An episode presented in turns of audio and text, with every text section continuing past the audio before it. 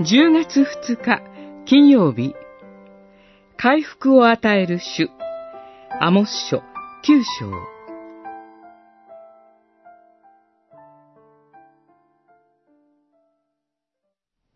見よ、その日が来れば、と主は言われる。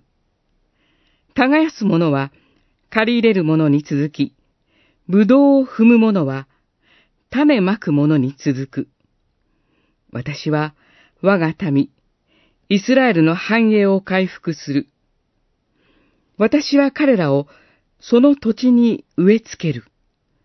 私が与えた地から再び彼らが引き抜かれることは決してない、とあなたの神なる主は言われる。九章、十三節から十五節。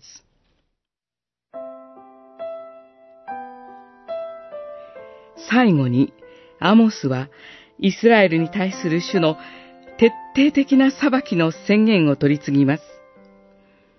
主の裁きからどんなに逃れようとしても、主は見逃すことはない。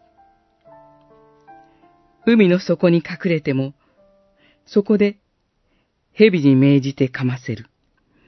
私は彼らの上に目を注ぐ。それは災いのためであって、幸いのためではない。しかし、これほどまでに徹底的に裁きを言い渡しつつも、私はヤコブの家を全滅させはしない。その日には、私はダビデの倒れた仮魚を復興し、昔の日のように立て直す。私は我が民、イスラエルの繁栄を回復する。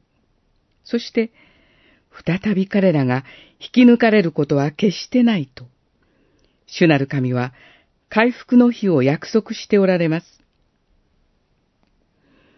同じ主なる神が、主イエスに結ばれた私たちにも回復の日を約束しておられます。